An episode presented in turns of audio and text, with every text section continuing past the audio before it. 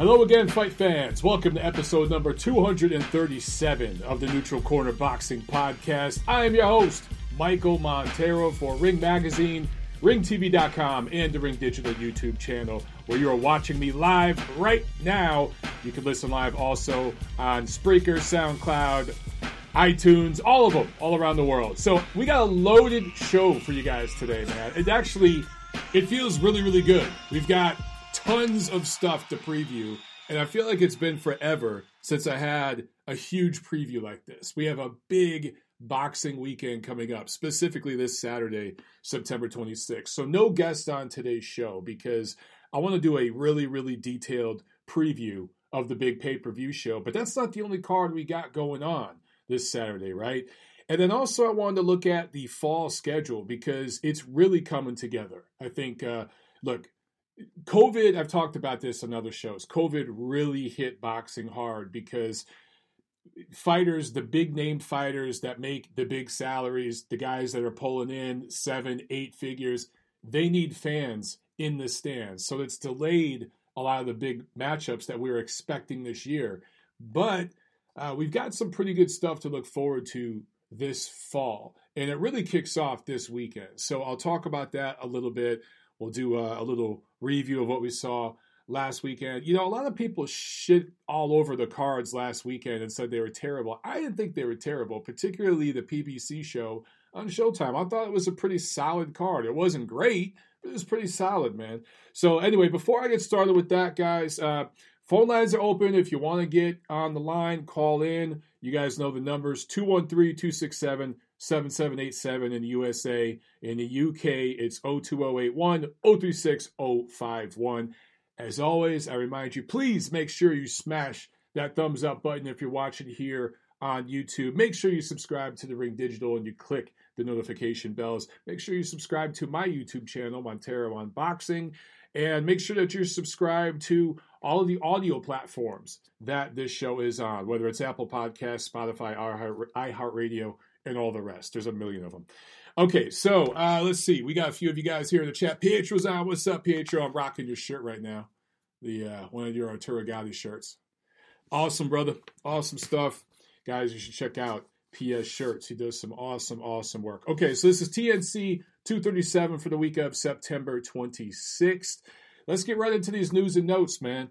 Uh, ShoBox will return from COVID. Charles Conwell going up against. Uh, guest to the show recently, right? Charles Conwell going up against Wendy Toussaint, 154 pounds. Uh, prospects, uh, I'm real high on Charles Conwell, and that's going to be October 7th. So it's going to be the return to ShoBox from uh, from COVID, right? I, I, think the last card was either February, it might have been March, it might have been March. So it's been at least six months since we've seen ShoBox, and it's one of those developmental series that's so important, so so vital to boxing. So it's awesome to have that back.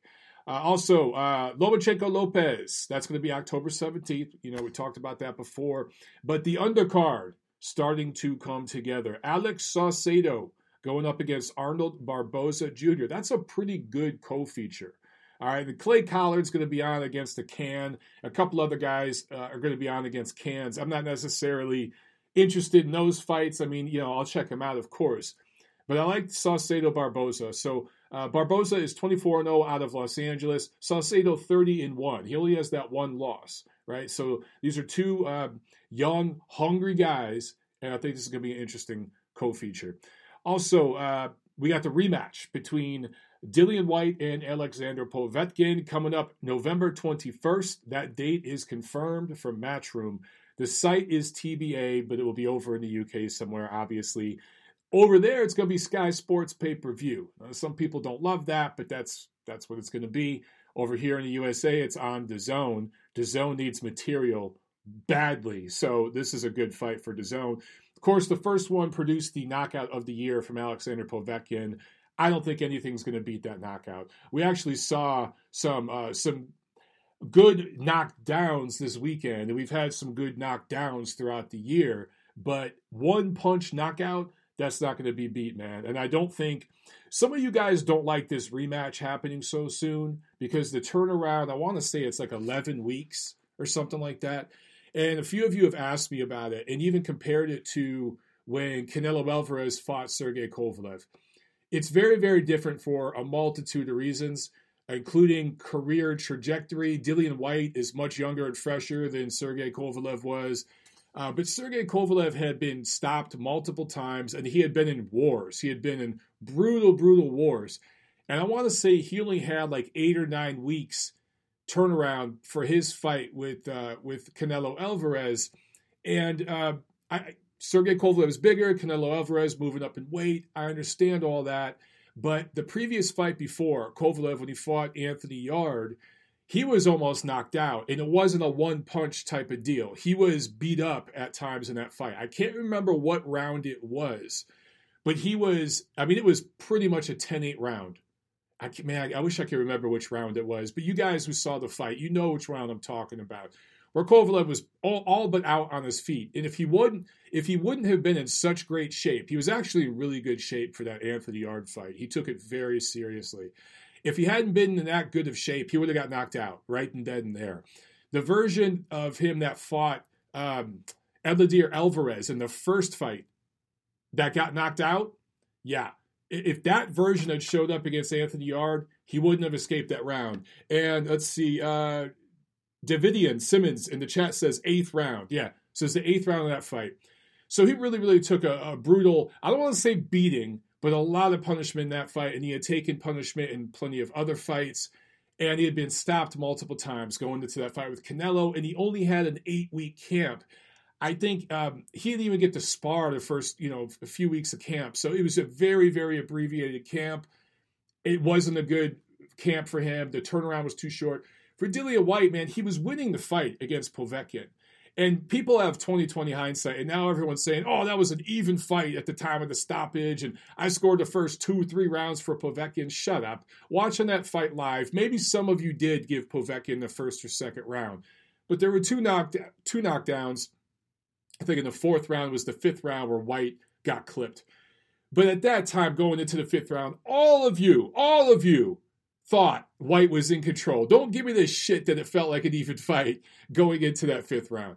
So it's a much different situation. And Whyte got a few weeks off, a few weeks off after that one punch knockout. And he's going to get his full six, seven, eight week regular camp for the Povetkin rematch. So call me crazy. I actually tweeted about this, and a lot of you guys out there actually agree with me because you're smart.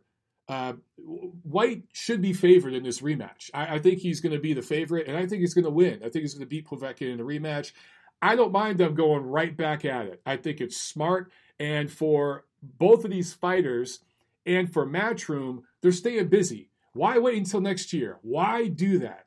The first fight was very good. Now you do the second fight to make it happen and make it happen so fast. You got to do a pay per view. I understand. Some people in the UK don't like that.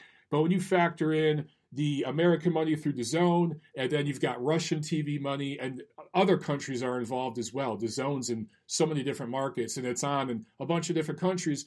I think that this will be a, a profitable show. So I, I, like that they're going right back to the rematch. Speaking of Matchroom, they are getting their DAZN, I should say Matchroom USA. They're getting their DAZN schedule together for the rest of the year. Uh, so let's see, late October, don't have a date yet, an exact date, but it will be late October.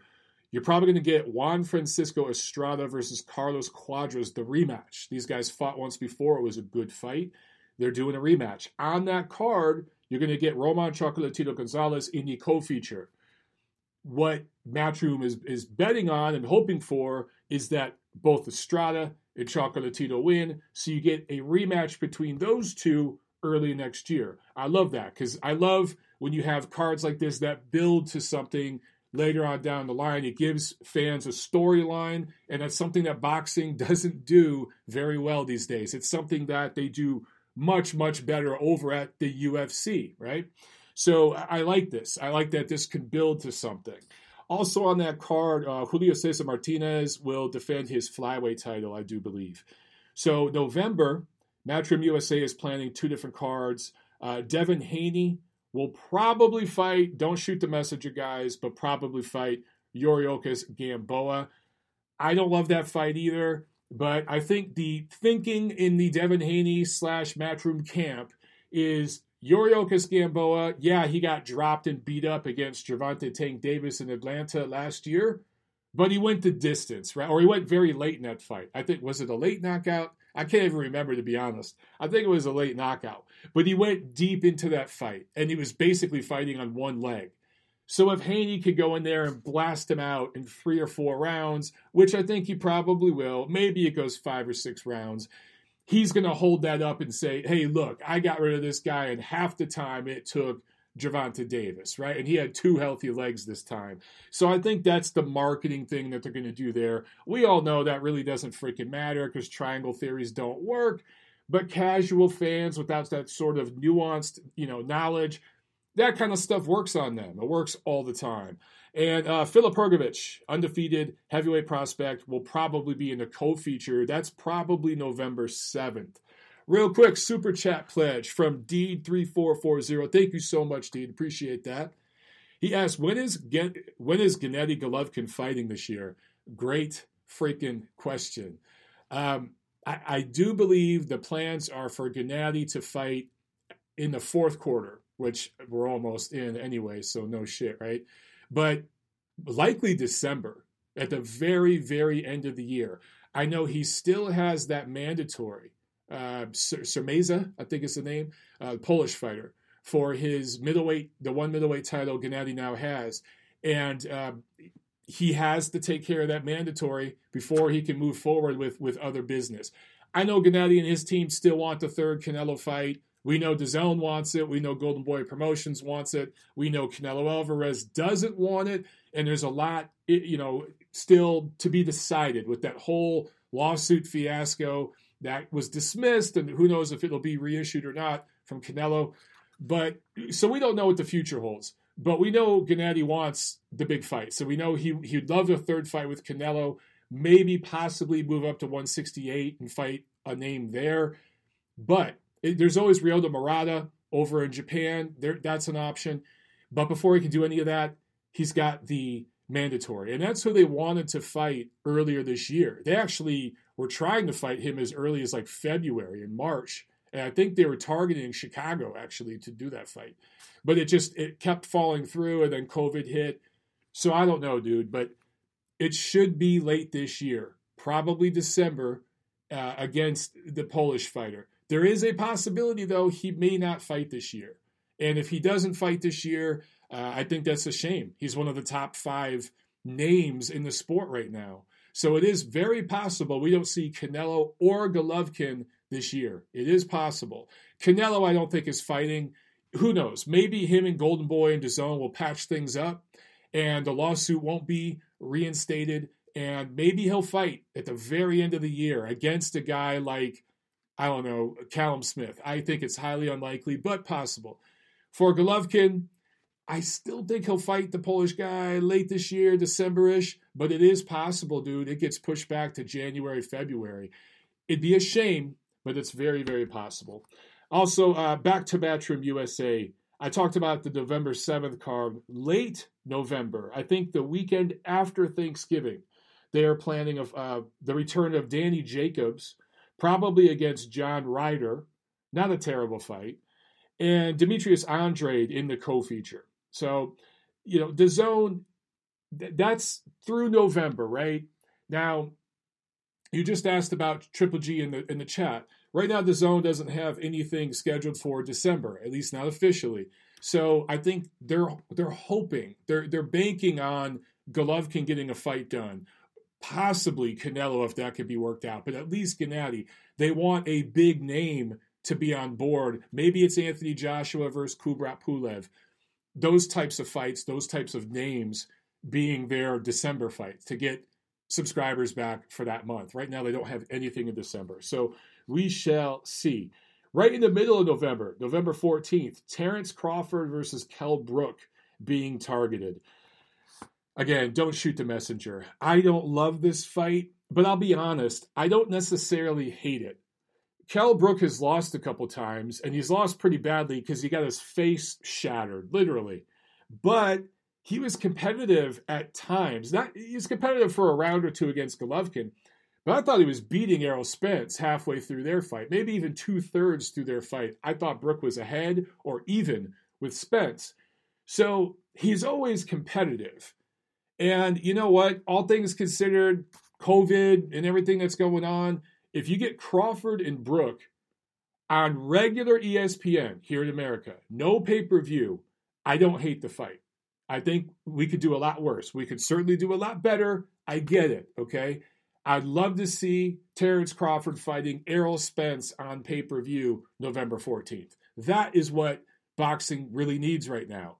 But if it's on regular ESPN and you get Lomachenko Lopez on regular ESPN in October, and then in November, you get Terrence Crawford and Kell Brook on regular ESPN, guys, that's not bad. That's really not bad. All right. All right, a couple more on the schedule here. Uh, tw- the 2020 USA Boxing National Championships. They are going to have national championships this year. And so, USA Boxing, the amateurs over here. And it's going to be in Shreveport, Louisiana, the, the boxing hotbed of Shreveport, Louisiana, at the Shreveport Convention Center, December 5th through 12th. So, I wanted to throw that out there because I've had a few of you guys ask What's up with the amateurs right now? When are they getting back? There's actually been some amateur cards I've seen on the record. Um, there, there, was a show here in Georgia recently, not in Atlanta, but somewhere in Georgia. So uh, some of the cards are getting back to action in this part of the country, and they're going to put on the 2020 U.S. National Championships in Shreveport in December. And then last but not least, Bob Arum is talking about December 19th Tyson Fury versus Deontay Wilder, the third fight. Now, I've, I've talked about this before on previous episodes. Allegiant Stadium, Las Vegas, but there's a new wrinkle. They they really think if they change the bubble protocol, that they're going to be able to get some fans in attendance. Now, it might only be 5,000 people, maybe it's 8,000, whatever. I don't even think it'll be at 50% capacity. But for those of you who would want to go to that fight, it's looking more and more like a real possibility that because I've had a lot of you guys ask, man, when the hell will big time boxing come back? When the hell can I buy a ticket and go to a fight? And not just a club show, but a big fight. Well, it might happen December 19th. It's looking more and more like a possibility. The people that I know there in the commission and the people related to this situation that I've talked to, they're they're trying to you know they have a bubble protocol there at the MGM Grand. Top Rank does, and it coincides with NSAC and and what the Nevada authorities want to get fans in there in December post election, which I do think a lot of stuff is going to start opening up after the presidential election in, in November a lot of this shit, you guys know how it is. It always comes down to politics. Not to pick one side or another. All both sides do all this shit. But that's you know, pr- just trust me. After the election, shit's going to start opening up a little bit, and I think that December nineteenth, it's very possible that you guys might be able to actually attend a live uh, boxing match. And actually, I'm just thinking, Allegiant Stadium. I want to say like the the I don't know the exact uh, seating capacity for that venue, but it's definitely more than 20,000. So I don't know what it is because it's an NFL stadium and generally they seat at least 50,000. So if they can get a quarter of it full, man, maybe we, maybe you get a crowd of 10, 15,000 people. You have to sit three seats apart or something. All that's kind of being explored and worked out. Uh, people maybe have to wear a mask. I don't know.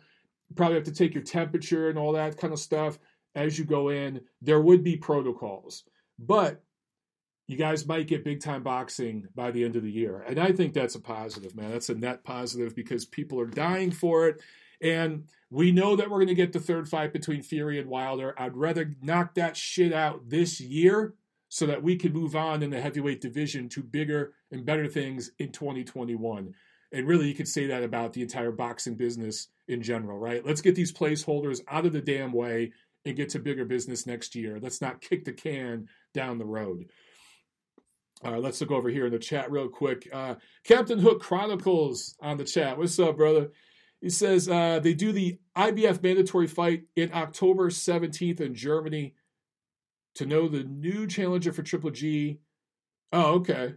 So there's an IBF eliminator fight, I think is what you're saying. Okay, that's October 17th. Patrice Volny is going to be on that fight. Okay, so that determines the new. Man- I thought uh, I thought it was the Polish kid, but yeah, October seventeenth. I wonder in Germany if they let fans in yet. Anyway. Uh, Davidian Simmons in the chat says, Hey, great content. God bless everyone in the chat 100. Thank you so much. I appreciate that, my man. All right, guys. Uh, man, no one, no one calling in, and very few of you on the chat. So you know, I, I realized something. We have a big, a big weekend in boxing coming up. We have a loaded Saturday, but it's really not a crossover type of event. Neither, none of the fights this weekend are.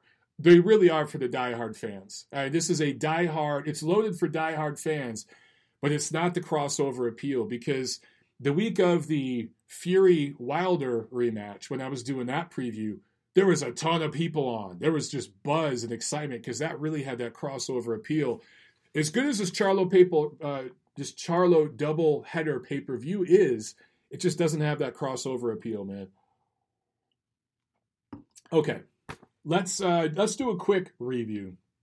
Saturday, September nineteenth, top rank on ESPN.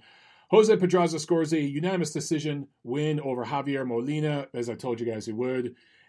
99 91, 98 92 twice. And Efe Ajagba and Robeisy Ramirez scored distance wins. A lot of people shitting on Efe Ajagba's top rank debut.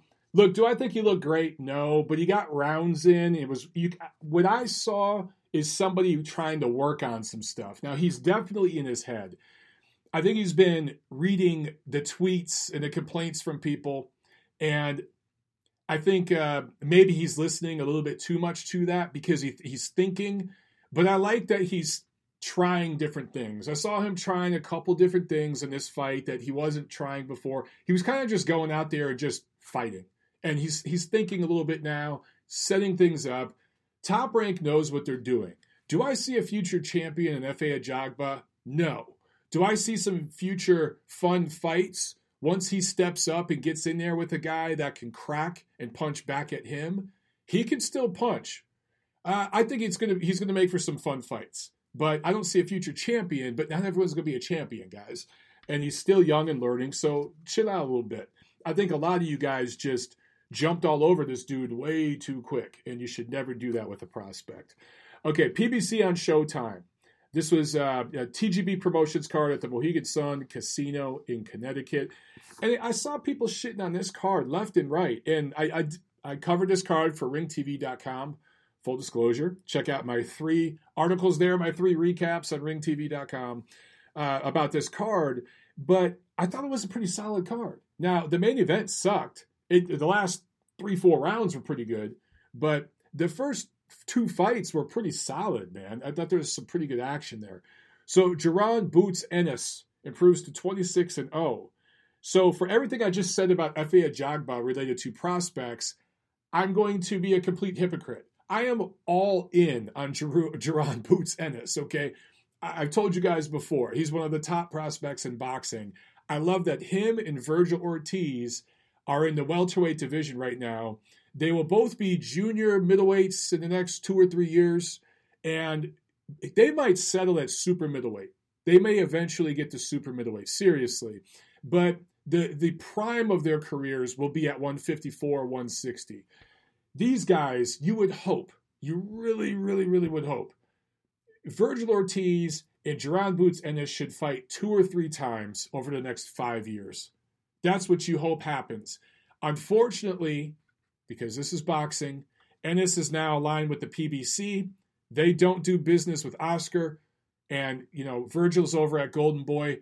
They're going to market themselves two different ways. Vergil Ortiz is going to be a West Coast fighter with the Mexican American fan base. Boots is going to be an East Coast fighter with the African American fan base. You already know all these guys are going to be promoted. Expect to see Boots, once he's winning titles and at that level, fighting at Barclays in Brooklyn, and then eventually doing pay per views and stuff in uh, in Las Vegas, and expect at some point Vergil Ortiz to become the new guy for for Golden Boy to promote around uh, the the two Mexican holidays in Las Vegas or maybe Southern California.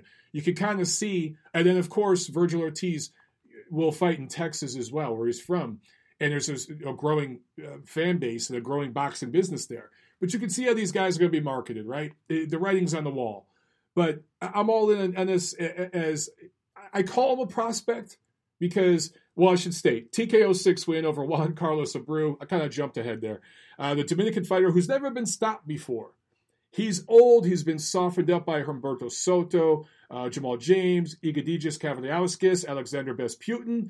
All those were distance fights that were grueling. It took a lot of punishment in those fights. But the way he got dropped in the fifth round off of that step back counter uppercut from Ennis, that was some shit that's really hard to teach. You could do that kind of stuff on the mitts. You see kids doing that. But to do it in a fight, to do it in sparring, to do it in a fight, that's another thing. Uh, it's one thing to step forward if you got a guy lunging in and hit him with a with an uppercut like that. That that's not that difficult. But to you know, a is shooting. I think um, I want to say it was a left hand, like a straight left, kind of like a hard jab. And it wasn't just a pong jab; it was a hard jab. And Ennis stepped back, made him miss, and then boom, cut him with that uppercut. And he threw it from the hip. That's I think why Abreu didn't see it. It wasn't right here up top where he could see it, and he just touched him. He wound it up from the hip and was able to shoot that from the right angle, get enough leverage Abreu didn't see it coming and he never recovered. It was beautiful. And it was, I can't put it past Povetkin's knockout of Whyte because Povetkin, his uppercut was even more beautiful, number one, but number two, it was a one punch knockout, right? This wasn't a one punch knockout, but it broke the granite of Abreu, who, who's been in with some top dudes. You heard the names I just named. Those are all solid fighters he's been in with, lost, but went to distance. And Ennis broke the chin. He broke him and then dropped him twice in the sixth before getting him out of there. So now Abreu is going to be stopped a few more times through his career because that granite has been cracked. Once it's cracked, that's it. It never goes back to solid granite again. Once you finally chip away at it and crack it, it's done. And Ennis did that to him. So he's got the power. He's got a good personality. He's marketable. The only thing, the only negative I can say, and this is me being really picky, he did a lot of barking in this fight. A lot of uh, uh, uh, when he was punching, that kind of shit. That could be timed. Don't do that stuff. That I would just say, clean that shit up, clean up the barking and the grunting on every shot, and then there's nothing else I could pick apart from this performance. Yes, he was in there with a guy who was softened up and tailor made for him to look good, but he didn't just look good. He could have went the distance and won 12 rounds and looked really good that way, but he had the style points. And that matters in boxing, man. So I'm sky high on Jaron, Jaron Boots Ennis, really sky high. Uh, Super chat pledge from Harrison Property. Thank you so much. He says, uh, Mike, do you have an international number for calling Mike? I'll call in. Thanks, buddy. So, yeah, if you're in the UK, look right behind me on the screen, man. 020 810 uh, 36051. I think you got to put your country code before that. Um, but yeah, so that's the international number if you're in the UK. If you're in some other part of the world, just may as, may as well call the American number. You're going to have to pay. Uh, if you're in Australia, yeah, pick one. Harrison Properties in Australia. Call the American line or the UK line. You're going to have to pay long distance. Sorry, man. I only got two local lines for the show. Maybe in the future, if I get more callers from Australia, I can do a call, another line, but I pay the phone bill every month for these phone lines, and you know each one of them they get pretty expensive pretty quick. So um, yeah, sorry, dude. Um, but you know if you could call in long distance sometime, uh, we'll keep it short. I'd love to get you on the show, brother. So okay, I talked about Ennis over Abreu. Let's talk about King Tug. Tugstsogt Nyambayar improved to 12 in 1 with a split decision win over Barbados native Cobia Breedy, who was dropped in the first, dropped in the second, had an abysmal start, but calmed down and change the distance. He was standing at distance in the first two rounds, and Nyambayar is, I want to say, like three, four inches taller, longer reach, and he was just clipping him at that range. But once Breedy got at mid range, he was able to stay inside of that power for the most part, and his hand speed was actually pretty good. And he was actually, people know, um, he had like, I want to say 100, 200 plus fights when he's a native of Barbados, but down there, there's some pretty damn good Caribbean fighters. There's don't sleep on the amateur system down there. They have some very good fighters. And he fought down there 100, 200 amateur fights. This dude is schooled. He's not a knockout puncher. Everything is an arm punch, but he has speed with those punches and nice angles. His footwork and um, kind of switching stance and getting on the outside, getting underneath King Tug's punches, the hand speed, all of it was giving him a lot of problems. The fighter out of Mongolia who now trains out of Los Angeles. However, because of the early lead King Tug had built up, even though Breedy won several of the middle rounds and maybe one or so late rounds, but I don't really think he won any rounds late. I, I think by the what eighth, ninth round, his left eye was swollen almost shut, and he had moments, but the rounds were being controlled by King Tug, and he had built such an early lead and closed the show strong enough where I thought Nyambayar clearly won this fight. Uh, so the judges scored this really close, man. Glenn Feldman, 114 112. Steve Weisfeld, 114 113, which to me was crazy. I, Steve Weisfeld usually does a pretty good job, but he basically had, uh, in terms of rounds, he had Breedy winning. That's not the fight that took place. Just in, without the knockdowns, King Tug won this fight. Like that's that's just what I saw. I was again, I covered this fight for Ring TV, so I was watching it intently.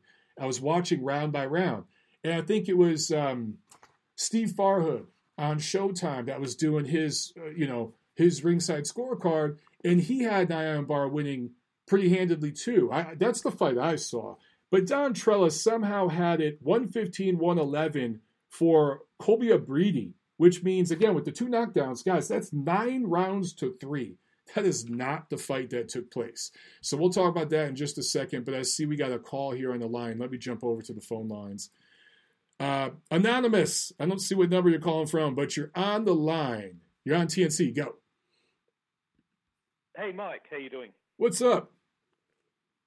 Is this Harrison hey, property? Uh, it's uh, John calling in. Oh, how you doing, uh, brother? Could be. Yeah. how you doing, man? Uh, I, I, yeah, good, good, good. Thank you. Um, I was feeling a little sorry for you, so I thought I'd better call in. it's all good, man. It's uh, you know, I, I get it. I get it. Honestly. Uh, I, I actually have nothing pretty much to talk about, uh, so I'm not even well. Well, you know, know what? Okay, first of all, yeah. what what time is it? Is it tomorrow over there? Is it Tuesday yet over there? Uh, yeah, yeah, no, it's Tuesday, and uh, it's oh, almost seven a.m. So holy shit, you're up so, early. Yep. Are you up for yeah. work or what? Yeah, yeah. No, I didn't sleep very well. I was, I was working, unfortunately. So okay. Uh, yeah, all night. But um, yeah, yep. That's, that's I awesome. wanted to say uh, one fight I'm looking forward to is, and I'm hoping that uh, they can uh, get it over the line is uh, Chisora and Usyk. I'm really looking forward to that one. So, yeah. Well, so Eddie Hearn's been talking about that, and I'm sure you've seen the videos on social media of Usyk taunting Chisora, Chisora taunting Usyk. Mm. It's, it's been great. The yep. two great personalities. But Eddie Hearn says that fight will happen by the end of this year. So I, I think that's another oh, okay. one okay. Yep. that probably oh, will happen in December on the zone here in the States. Do you have the zone in Australia yet? I'm sorry? Do you do you have the zone over in Australia yet or no? No, we don't. No, okay. unfortunately not. No. Uh, what is, is bummer, but, uh, what's yeah. the network over there that like that were that uh, just had the Tim Tszyu fight? What network was that? Uh, I'm not sure actually. To be honest, I have no okay. idea. I, I can't. I just watched the replay on YouTube. So. Oh, I hear you. Hey, man, I don't blame you. Yeah. Yeah. Um, yeah. I, Yeah. Whatever network it is over, it'll be on. It'll definitely be televised over there. I'm sure, but um, probably in December. Yeah. I, I- really like that fight a lot. Uh, I find that very, very intriguing indeed. So, yep. Yeah, that that's a good place setter for Usyk to kind of show where he's at in the heavyweight division because Derek Chisora on any given night he could give any heavyweight in the world a tough a tough night at the office. So um, Well, I, I, he, he's he's back crazy. I, I can just see him coming in, taking punches just so he can try and catch Usyk. And oh yeah, I, I, I think he's going to run a freight train. I really do. I, I, that's that's why it's so intriguing. I I, I just I, it's yeah salivating that fight. So um, yeah, but uh, yeah. Yeah, that's that's I that's one that I'm definitely looking forward to, and it's pretty much a year in the making. I mean, there was a delay. I think it was supposed to happen late last year, but Usyk got injured, yep. and then of course COVID. Mm-hmm. So it, it's one of those situations where we've been talking about it for a year plus, and I, I just want to see the damn yep. fight. I look forward to it. Fingers crossed. And probably the only other one I would want to touch on that I find extremely intriguing is uh, Andrade and Billy Joe Saunders. I, I, I, love that fight as well. A lot of people don't, I know, but uh, I just, again, I find that uh, intensely intriguing. So, uh, yeah. You know, Hopefully that fight was supposed to happen, I think, was it last year or maybe maybe even 2018? Yeah, I know. And um, yeah. I, I was actually interested in that fight too because it, it was kind of uh, yep. put up or shut up time for both of them. So, you know, if that fight could be salvaged at any point in the future, it probably be at 168, but I would I would enjoy it. Yeah. I would enjoy seeing it. Yeah, oh, that would be great. Absolutely. Yes, sir. But uh, that's it, buddy. I got nothing else. I just, like I said, I, I felt a little bit sorry for you, and um, I thought I'd call in. So I appreciate your pity. Have a good day, John. Have a good morning.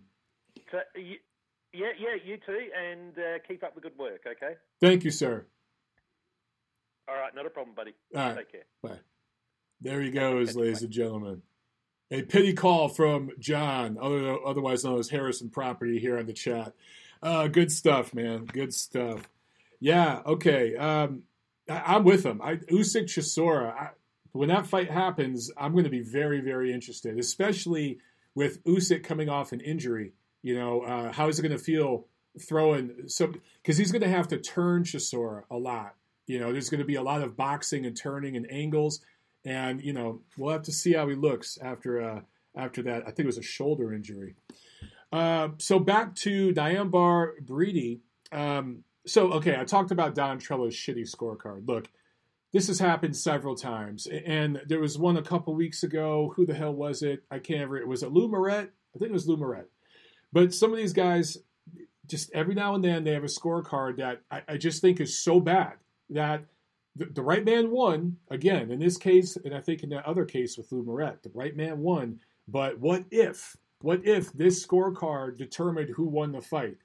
I'm sorry, Breedy did good. He did better than people expected. You do not score fights based on someone exceeding your expectations or not living up to your expectations. You score fights based on who won each freaking round.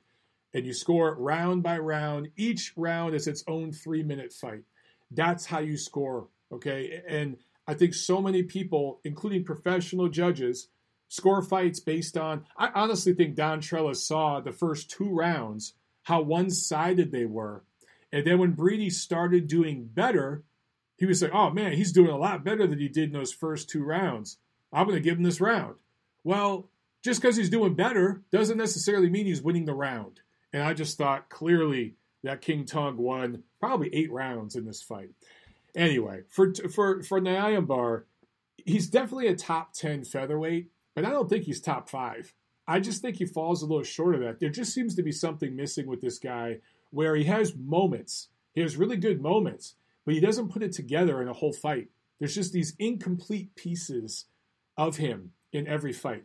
And I just think, you know, against the upper echelon, guys like Gary Russell Jr., the, that, that's who defeated him the, the last time out in the ring. And I think that was earlier this year, actually, February, March, something like that.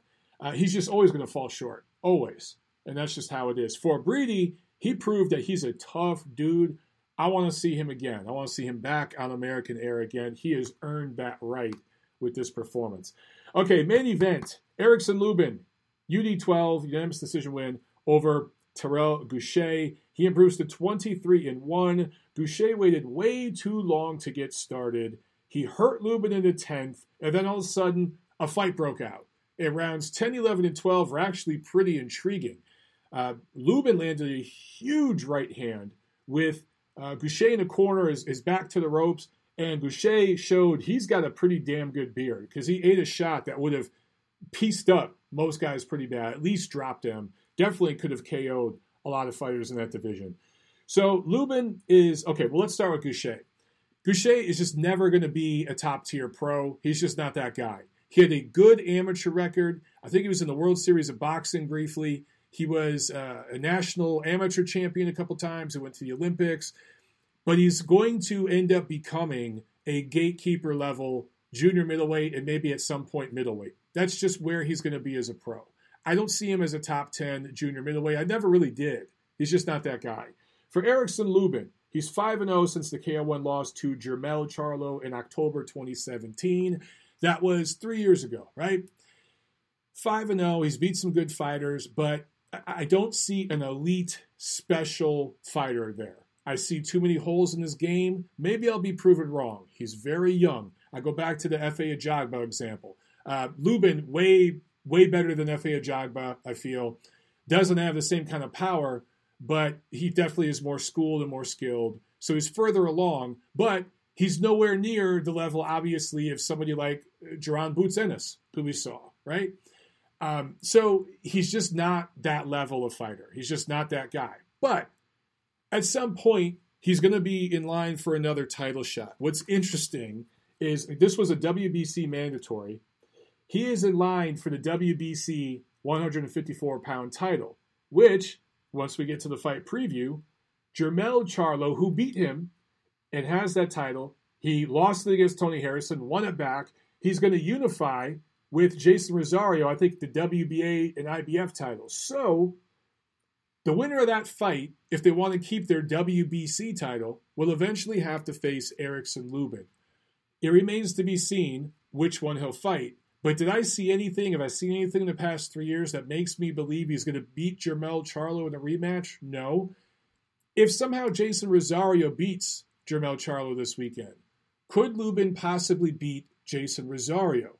Maybe because of the styles, because Rosario isn't uh, the most technically sound boxer, but we'll talk about that way in the future. Obviously, I wouldn't pick Lubin against either of them, against Jermell Charlo or Jeison Rosario. I just wouldn't pick him to beat either of those guys.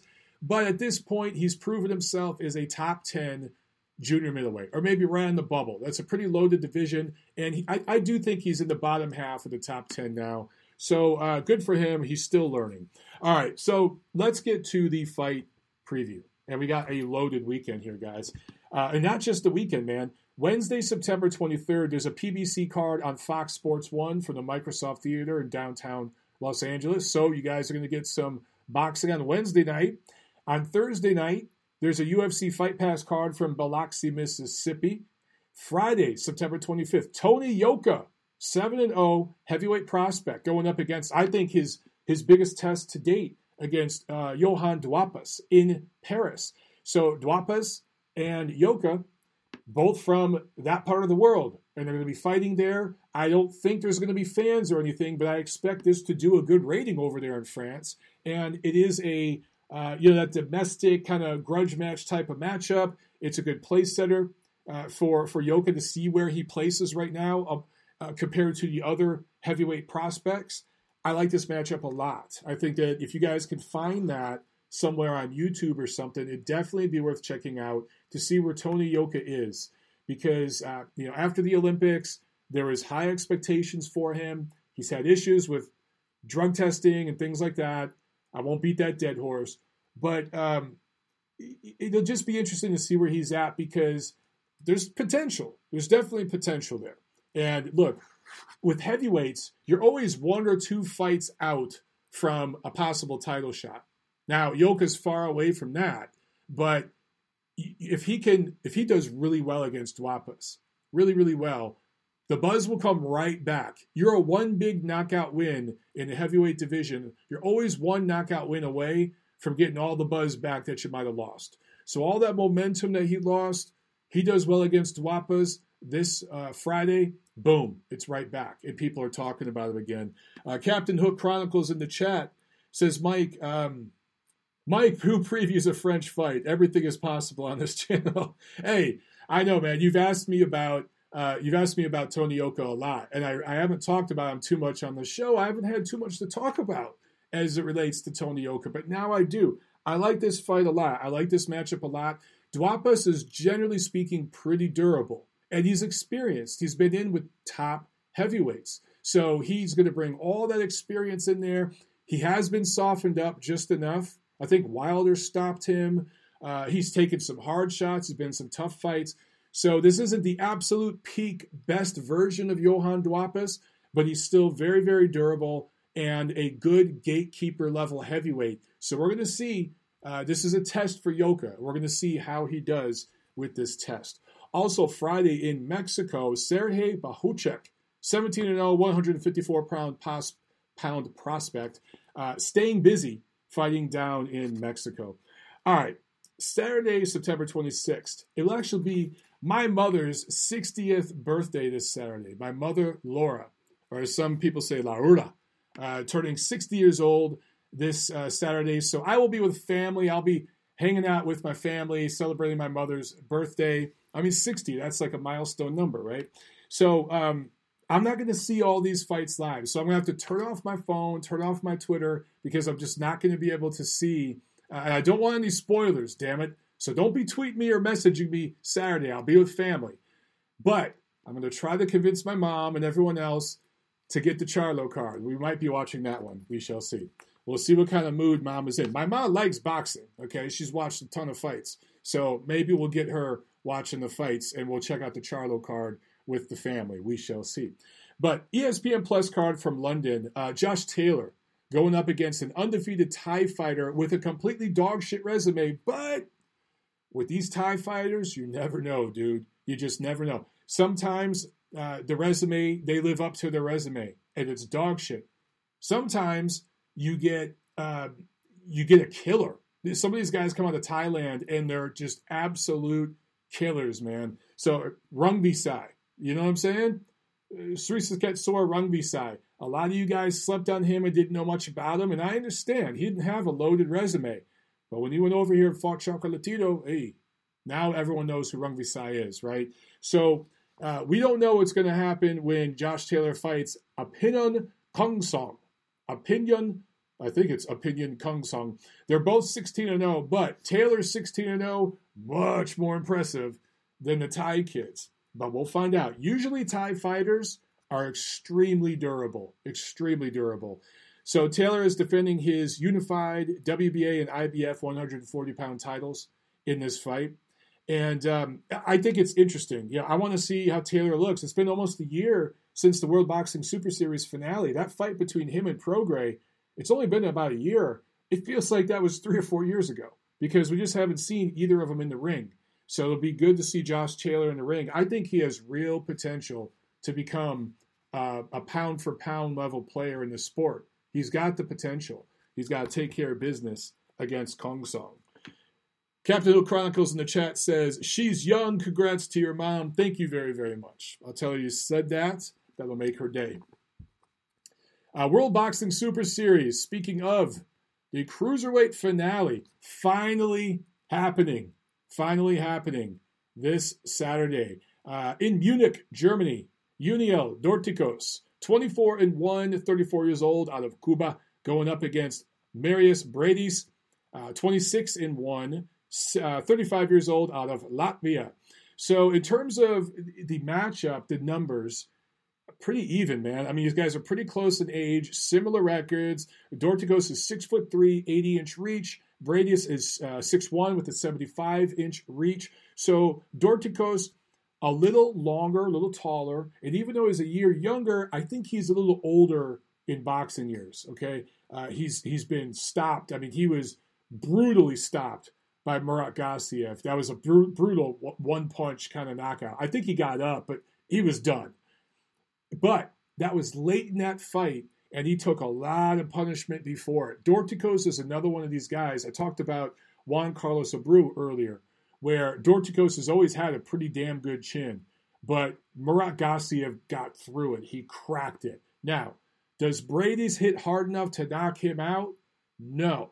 But I think Briedis has a little more gas left in the tank, and he does a little bit more on the inside of that mid range. He's crafty. He fights dirty. He's one of the dirtier fighters in the sport when he wants to be. And I think he's going to get his way over in Germany. Dorticos will own the real estate from the outside, but on the inside of that mid range, which is where Briedis is going to want to be, he'll he'll run things there.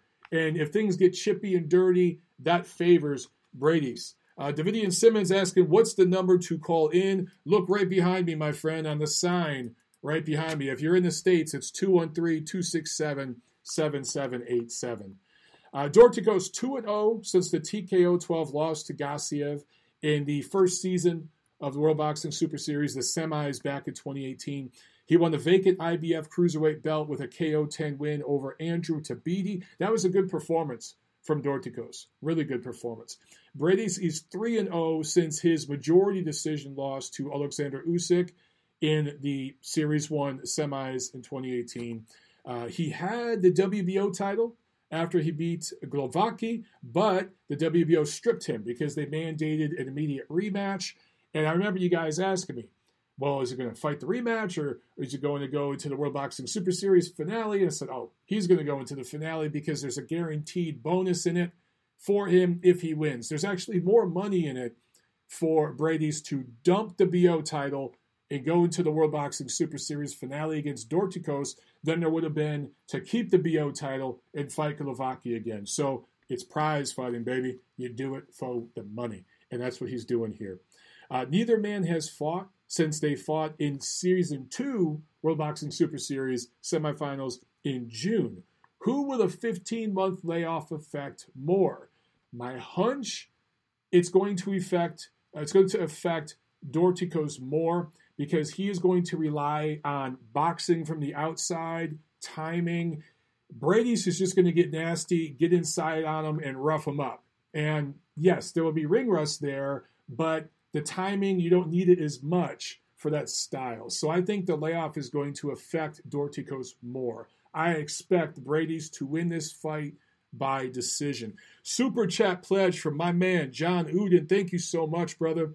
He says, I'm taking Briedis. He went toe to toe with Usyk and is technically better. Dorticos' power is real, but can get a bit wild. Briedis could catch him with a perfect shot. Also, will this be the end of the World Boxing Super Series? First of all, good point, man. You know, uh, you make a good point that Briedis is probably better technically. I think um, the Dorticos does come from that Cuban school, but he is a little more rugged. I just think Dorticos is better from the outside because of his length and he knows how to use it. But you're right. He does get wide and looping with the shots. And I expect Briedis to get under that power, under those looping shots, get inside and do his work. I think it's going to distance. I don't think Briedis will stop him, but anything's possible. Um, is this the end of the World Boxing Super Series? I don't know, man. I, they they talked about doing a third season, and they were actually talking about bringing on female fighters too, because they'd come super cheap. And generally speaking, over in Europe and in Asia and in Latin America, uh, the female fighters do pretty well, especially in Europe, though. Certain European countries, um, the, the, female fighters actually do decent ratings. And if they got any of the Japanese girls involved and stuff, maybe some of the Mexican fighters involved, um, they, you know, they could probably do pretty well with it. So they were talking about doing, I think, three different um, men's divisions and then a female division, something like that. So they were talking about it, but it'd just be about raising money. I, I know this. They absolutely can't do it in the current situation. They can't do it in COVID. But if we get back to 100% with, you know, uh, fans being allowed at fights and stuff, then yes, it's very possible. And I do think it could, could come back next year. I really, really do. But in this current state, you ain't going to hear nothing about it. And with the zone being in the condition it's in right now, you're not going to hear nothing about it. If we get back to, you know, I still think post election, a lot of this COVID stuff's going to quiet down. If we get back to 100% full attendance next year, and then Canelo and everything with the zone kind of gets cleared up, I think we'll see a season three eventually. If that stuff doesn't get cleared up, though, it might kill it for good, man. Which is a shame because I really enjoyed it. Harrison Property with the super chat. Thank you so much, man. He says, uh, You're absolutely correct, Mike. My wife is Thai. So I spend a lot of time in Thailand. Thailand has a lot of hidden gems coming out of the woodwork. Thanks. Yeah, dude, I, man, I'm jealous. I'd love to go over there. I have friends that have been over to like Phuket, and uh, they had a blast. They absolutely freaking loved it over there. So one of these days, one of these days, I'd love to get over there. All right, we got another phone call here. Let me jump to the phones. Um, let's see, seven one six. You're on TNC. Go. Uh, hey, hey, what's going on? Uh, you know, great show. Um, I don't know. I just this is my first time actually on the show, but um, yeah, I don't know. I just I can't wait to you know this week, you know, just to see the Charlo brothers. I'm definitely gonna watch that. So the fights last week was pretty good with yeah. Lubin and Gausha, you know. So it's a solid card, man. man I'm, I, yeah, yeah. I can't, you know, I just can't wait because I really think that Charlo's gonna they're gonna turn up. I know they're in tough fights, but I really like Jermell and Jermall. I like Jamal's jab and his like uppercut. Like I think, you know, if you know, I don't know, we'll see. But I really think they're gonna handle their business on Saturday. So, but it's not gonna be easy, of course, because right. Rosario and Derevyanchenko are pretty. They're they solid. So, may the best man win. I hear you, brother. Yeah, that's, Who? that's my call. I didn't catch your name, man. What's your name? Davidian. Oh, this is Davidian. Oh, what's up, man? Okay, I didn't know it was you. Uh, yeah. Thanks for calling in, man. Yeah, look, I was actually about to get to that fight preview, and look, I agree with you, brother. Like, I'm starting to feel like just a gut feel that both Charlos are going to make statements Saturday. I actually think they're both going to have statement type of performances, and I think they're both going to get knockout wins. It's just, I just a gut feel I have. It's not going to be easy, but I really see that happening. About it. I went back and back and forth, you know, because I liked Rosario's performance against J Rock. Right. Um, but I don't know. Charlo's just totally. I like the way they their feet are. He's just got quick reflexes. I don't know. You know, you know he has to be careful though because Rosario does have you know got a good you know got heavy hands. So, right. But I think I don't know. It's it's gonna be yeah. It's gonna be explosive. So yeah. So I got I gotta ask this. Uh, thank you. Well, I gotta ask I gotta ask you one question before I let you go. Are you buying it or are you streaming it? Oh, of course I'm. I'm always gonna buy it. Like okay. I, like you know, I'm always gonna buy the support. Like you know, like Errol Spence. I'll watch. You know the uh, course um, heavyweights. Um, Tyson Fury and Wilder. Like I'll buy those. Hmm you know. And then now, you know, the Charlo tour is gonna be on paper. So I'm always buy. I'm not gonna. I'm not gonna steal nothing or stream it or I don't know. I'm just not gonna do that. I'm just. That's awesome, brother. Gonna do it the right way. That's awesome, bro. That's awesome. Yeah. Well, hey, man, call in any time, brother. I appreciate you calling the show, man. All right. Thank you. All right, man. Have a good one. Yep. There he goes, ladies and gentlemen. Davidian. Yeah, so he kind of, um, I kind of preemptively got to my opinions on this, uh, on the Charlo card, but uh, it, let me jump into that because I talked about the World Boxing Super Series finale, which I'm excited for that fight. I, the, the cruiserweights always deliver. They always deliver. And I think that those two are going to deliver Saturday. But let's talk about the big show. Showtime pay per view from the Mohegan Sun Casino in Connecticut. Uh, real quick, undercard. I think this is a solid undercard, and like I've seen people shitting on it on on Twitter and stuff. Uh, well, number one, okay. Before I get to that, let, let me get on a soapbox a second here with the pay per view aspect. I get it. It's seventy five dollars. A lot of you don't feel this should be on pay per view. If it were me and I was managing these fighters, I would want to play the long game, meaning instead of getting the big payday right now going pay per view, let's put this on Fox. Let's put this on regular Fox, 100 million plus homes. Maybe it's more than that. And every sports bar in America, this will be on. All you got to do is turn on Fox, right? You could go to any bar, pub down the street. You can go to a damn pizza joint, your, your local neighborhood restaurant, and ask them to turn the TV onto Fox, and you can see this card. I think that would be huge. And think about it, every airport would have this shit on, right? everywhere. It's it's it's just regular Fox. That's what I would put this show on, and I would tell the Charlo brothers and everybody else, look, man, instead of getting two, three mil, the career high payday, we can only give you a mil. Hell, we can only give you 750. But do this now, and there's five, six, seven million dollar paydays down the line. Build up your brand. Okay. Look at what uh, Deontay Wilder and uh, Tyson Fury just did on pay per view, Fox pay per view, not Showtime pay per view, earlier this year. It yeah, it didn't do a million pay per view buys, but it did I don't know 800, 900,000, and both dudes made eight figures, tens of millions of dollars. Right? Play the long game. Right? That that that would be my philosophy, but. We don't know what the future holds with COVID. We don't know when fans can come back. And the management and the fighters have decided they're going to go, they're going to play the short game and go for the money right now. I get it. I, I will never diss a prize fighter for going for the money.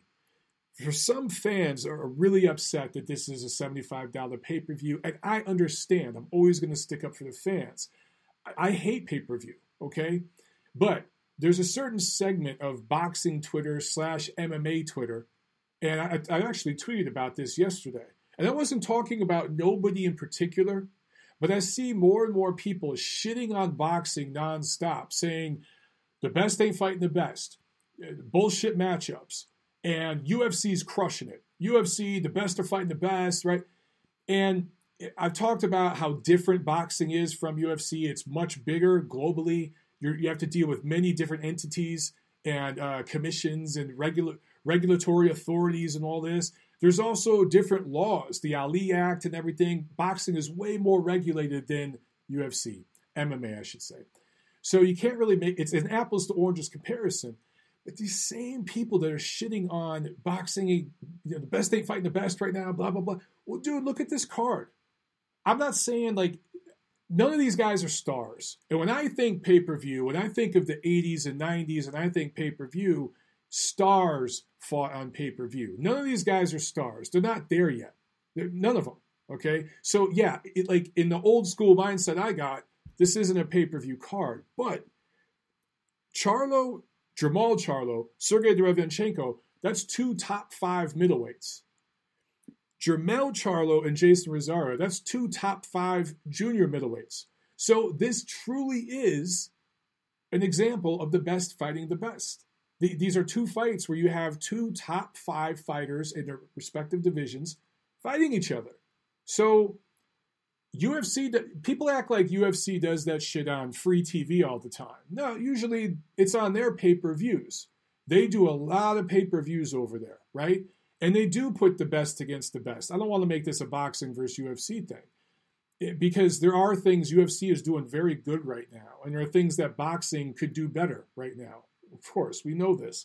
But this is a situation where you got two good quality fights. It's on pay per view. Just like Davidian just said, he's going to buy this. He's going to support it.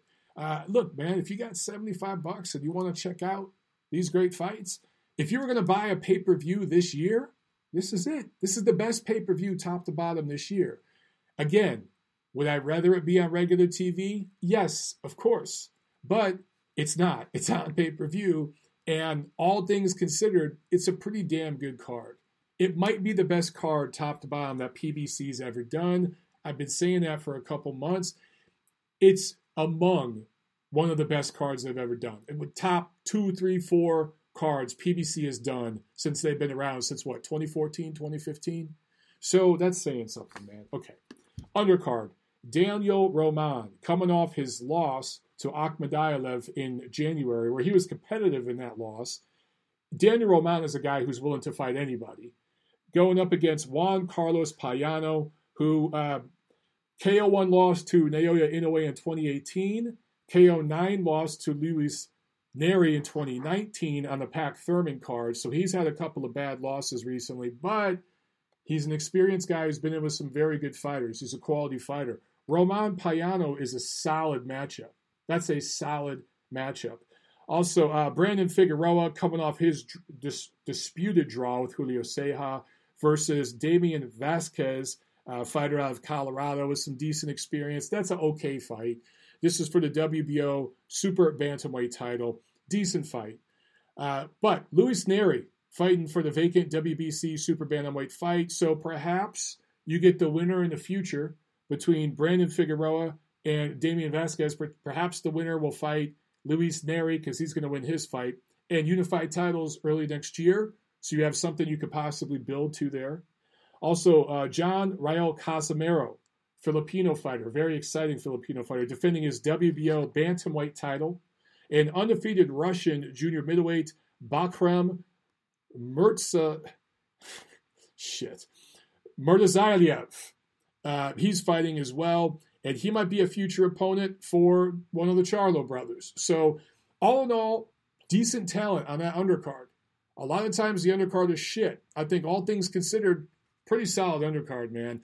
If if that just that whole undercard I just put together, okay? If that undercard was a Showtime show, just regular Showtime, you guys would say, hey, this is a pretty decent Showtime show. I'm not saying it'd be great, but you'd be like, hey, this is pretty damn decent. There's a lot of fighters here. All right. Let's get to uh, the two main fights. Jermell Charlo, defending his WBC 154 pound title, going up against Jeison Rosario, who's defending his WBA and IBF junior middleweight titles. So this is a three title unification, and I get it. The BC, in particular the BA, are disgusting. But all things considered, for this fight, these are three legitimate titles, guys. Uh, Jermall Charlo beat Tony Harrison to get his title back, and Jeison Rosario beat J Rock, who beat Jarrett Hurd. So, all things considered, these are three legit titles. These aren't paper titles. So, three of the four titles being unified, this is a damn good fight. Jermell uh, T- uh, KO 11, Tony Harrison, his last fight in December. And of course, Rosario with the TKO 5 win over Julian Williams back in January.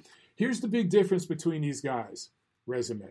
So, look, the Charlos don't have the best resumes. They, they don't. But you can make a case that Jermell has the better resume, even though he's got a loss. He's got a better resume right now than Jermall. And I'll, t- I'll tell you why, okay? Jermell has fought Tony Harrison twice, but he has wins over Gabe Rosado, uh, Vanes Martirosyan, he has that KO1 win over Erickson Lubin, who's a proven top 10 154, and a still serviceable Austin Trout. So none of those are great names, but they're all solid names. So Jermell Charlo actually has the better resume, even though he's got a loss on his record. Losses don't mean shit. They really don't.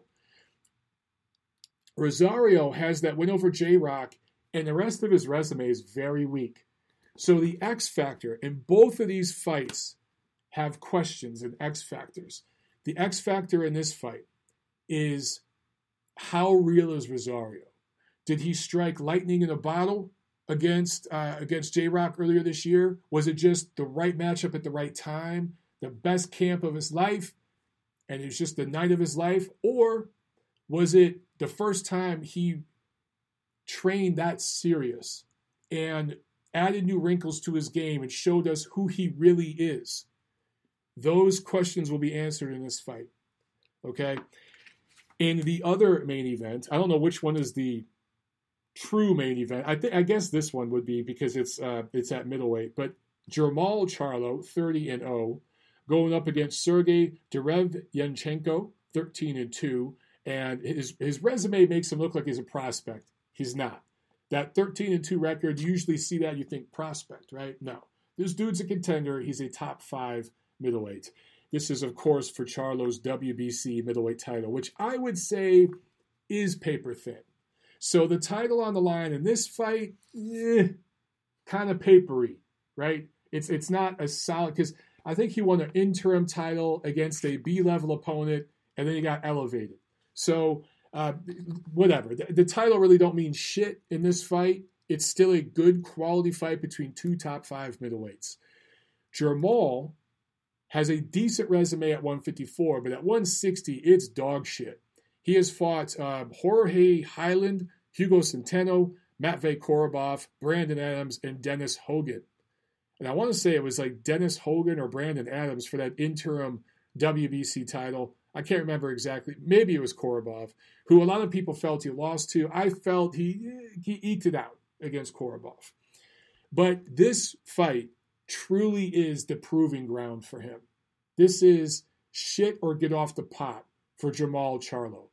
As I mentioned just a minute ago, I think if Jermell, even though he has a loss on his record, has the better resume of the two Charlo brothers, it's time for Jermall to step up. It really, truly is. And for Sergey Derevyanchenko, he's he's got a very good resume. His last three fights: Daniel Jacobs, Jack Culcay, Gennady Golovkin. If you look at those three fights, though, and here's the X factor and the big question for this matchup. Dude, that was 36 rounds of hell. Distance fights, grueling fights. Jacobs, he got dropped. Culcay, he got he took ate plenty of leather. He won that fight, but he ate plenty of leather in the process, and he was dropped and really, quite frankly, beat up by Gennady Golovkin. Look at his face after that Golovkin fight. It was bad for over a week. Golovkin, yeah, he looked vulnerable in that fight, but he really put a whooping on Derevyanchenko, and we just don't know how he's going to look after 36 straight rounds, back to back to back, distance grueling fights where he took. Uh, you know what? I couldn't find punch numbers for the Culcay fight because I was going to give you guys like the number of punches he's taken in those three fights. But rest assured, it's well over 500. It's well over 500 punches.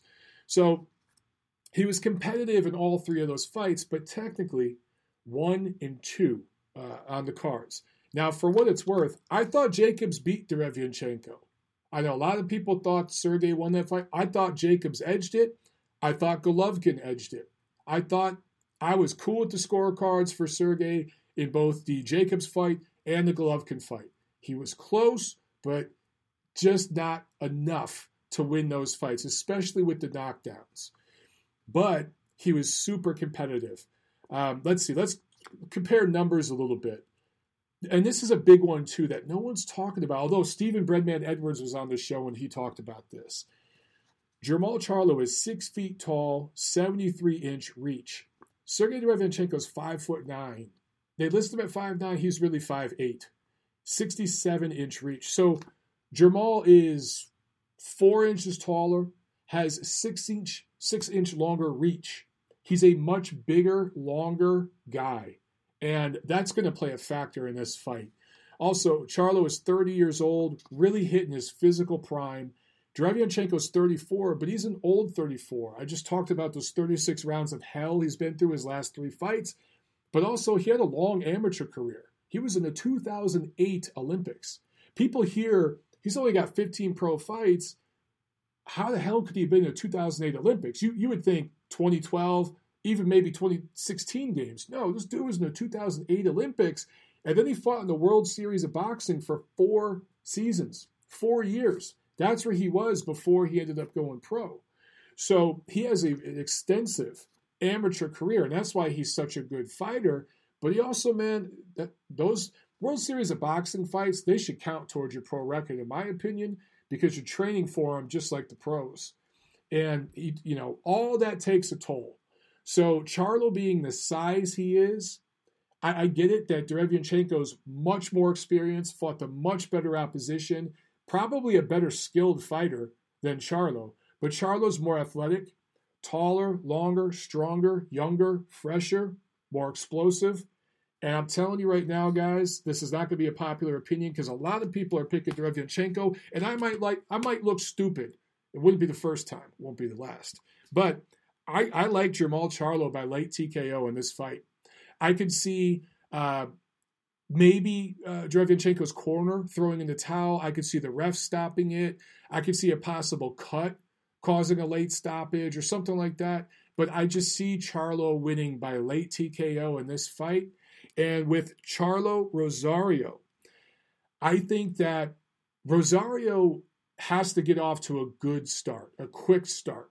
And uh, Jermell is usually a late starter. So I could see Rosario winning the early rounds. But I see him, uh, I see Charlo making adjustments in the mid rounds, coming on late and pulling it out down the stretch, and either winning uh, fairly decisively on the scorecards or possibly scoring a late stoppage himself because he could get Rosario to reach and he could land a counter uppercut, some similar to what we saw Ennis do against Abreu uh, last Saturday, similar to what he was able to do to J Rock a few years back, land that counter uppercut. Um, I think a shot like that could open up in the later rounds. All Jermell Charlo has to do, in my opinion, is survive the early rounds with Jeison Rosario, make adjustments in the middle rounds, and he could, I'm not going to say coast, but he could take over late in this fight. So that's how I see it. I see uh, Charlo winning either 116 112 on the scorecards over Rosario or scoring a possible late TKO, dropping Rosario once or twice with like a uh, explosive counterpunch he doesn't see coming.